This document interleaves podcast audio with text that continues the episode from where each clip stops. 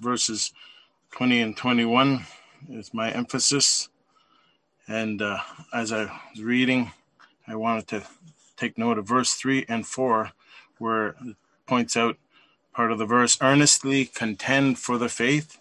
And in verse 4, those who turn the grace of our God into lasciviousness.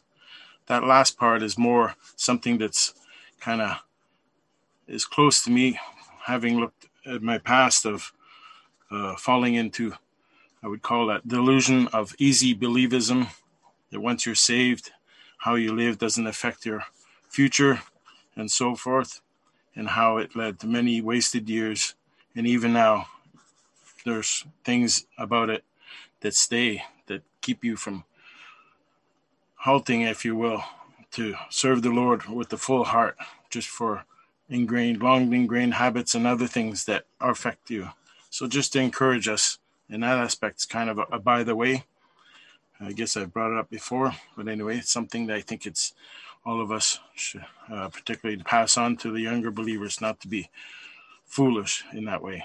But anyway, the um, the verses to highlight something that I was bringing up along that idea that it's not sufficient for us just to believe and only begin the Christian life, but it is expected and it is also imperative that we go on to perfection and to maturity. And verses that I pulled up that uh, the Bible showing that.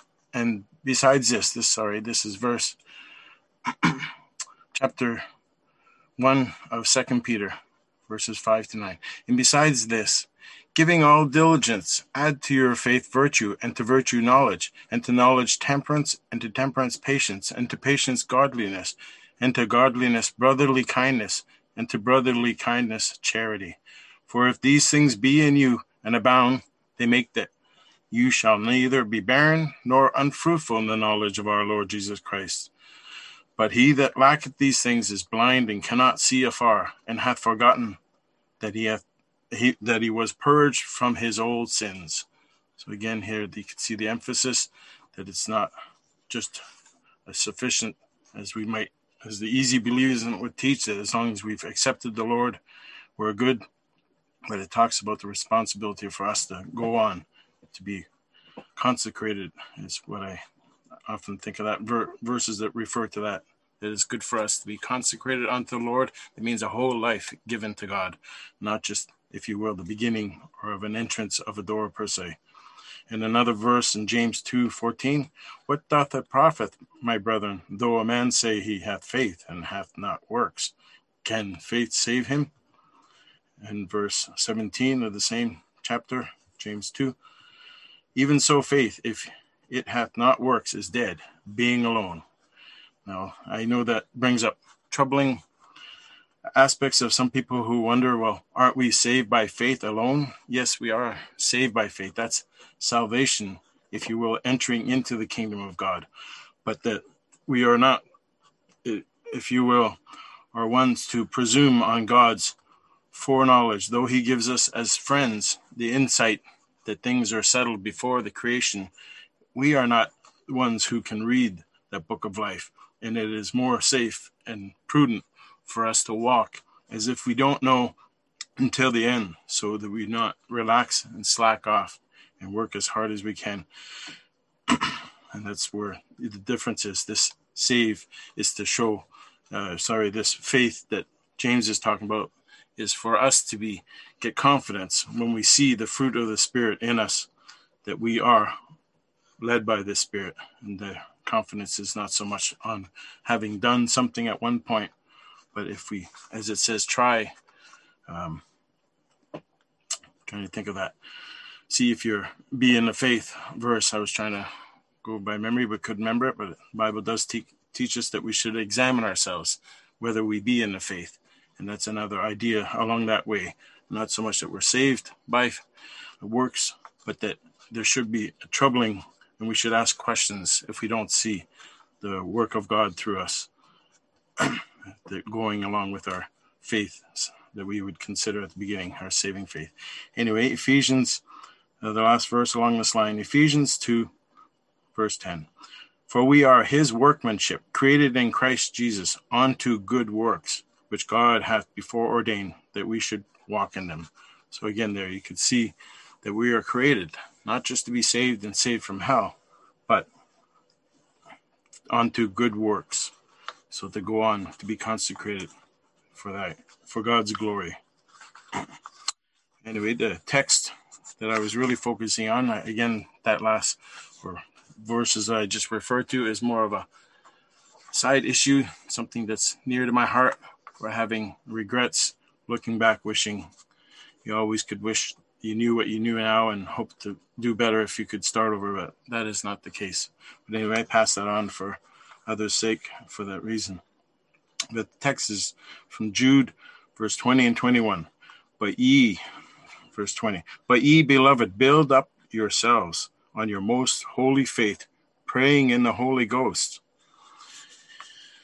Here, the building is on a foundation of sound faith, true faith, the faith that comes uh, that's according to the Word of God, and it, I believe, it's important that it is with sincere and upright heart, not as we've read earlier, or I read in verse uh, five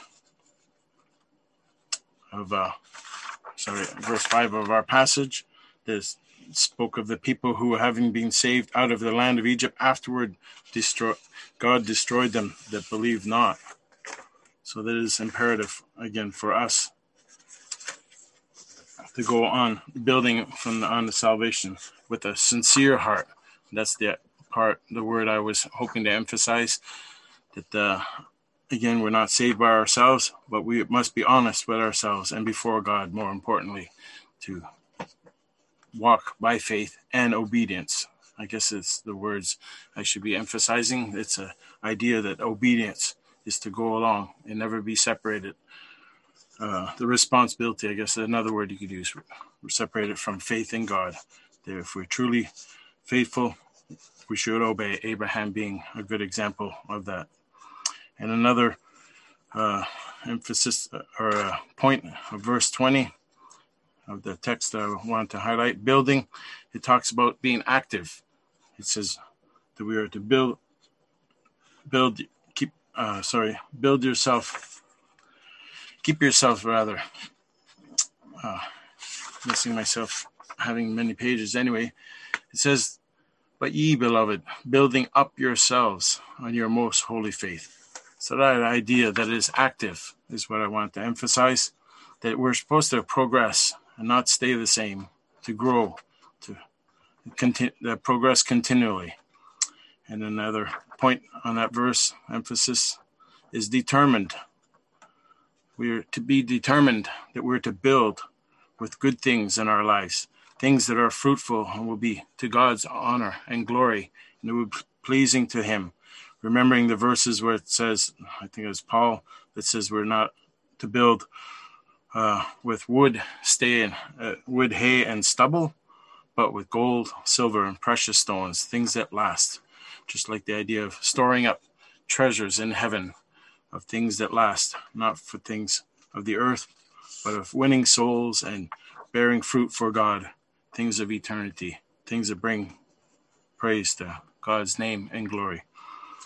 And the last part of the last note on that verse 20 it says to be ever praying quote in the holy spirit so to be uh, clear that it's not by our mere strength but we're dependent on god's leading and that again is very important that we have the right obedience and the right walk that we can have the holy spirit his influence, even according to his word, working in us so that we would have strong and proper faith and be fervent. And also, we're encouraged even by this, and despite this, if you want to say, humanly speaking, we're told to have that importunity to always be uh, diligent in prayer, even when things aren't answered. A quote here from Matthew Henry I thought was good. Uh, prayer is the nurse of faith. The way to build up ourselves in our most holy faith is to continue instant in prayer. And that's one thing I thought was good, particularly thinking of our meetings, uh, meeting daily for prayer, that it encourages us. Uh, the idea that faith, or rather prayer, we cannot be in the wrong as we always humble ourselves and come to the Lord in prayer, no matter where we are. In verse 21, a few points to that says, Keeping yourselves in the love of God, look for the mercy of our Lord Jesus Christ unto eternal life. And to highlight the point, or to emphasize the point I wanted to highlight, keeping ourselves, it suggests a command that we're to keep, we're to do. And what is it we're to do? Well, here we're to obey the God's commands so that we could love Him, as it says here, keeping yourselves in the love of God and verses that show that the way to do that is love, or the way to love God is to obey His commandments, is uh, clearly showed in John 14 21. And it says, He that hath my commandments and keepeth them, he it is that loveth me, and he that loveth me shall be loved by, of my Father, and I will love him, and will manifest myself to him. In the next chapter in John 15 10, if ye keep my commandments, ye shall abide in my love, even as I have kept my Father's commandment and abide in his love. So there we can see that we're keeping ourselves in the love of God, as it says in James 21. And then looking for the mercy of our Lord Jesus Christ is that hope, that faith, that obeying him, he will in the end not disappoint. So that's what I have for today. I just had a sentence that I jotted down for summation of everything, maybe more relevant since reading this seems to be not so smooth as my practice. But anyway, it says, uh, I have a summation sentence. It says, It is our responsibility to be endeavoring in building up and edifying our, of ourselves and the body of Christ in the love of God by faith and through prayer in the Holy Spirit. Thank you.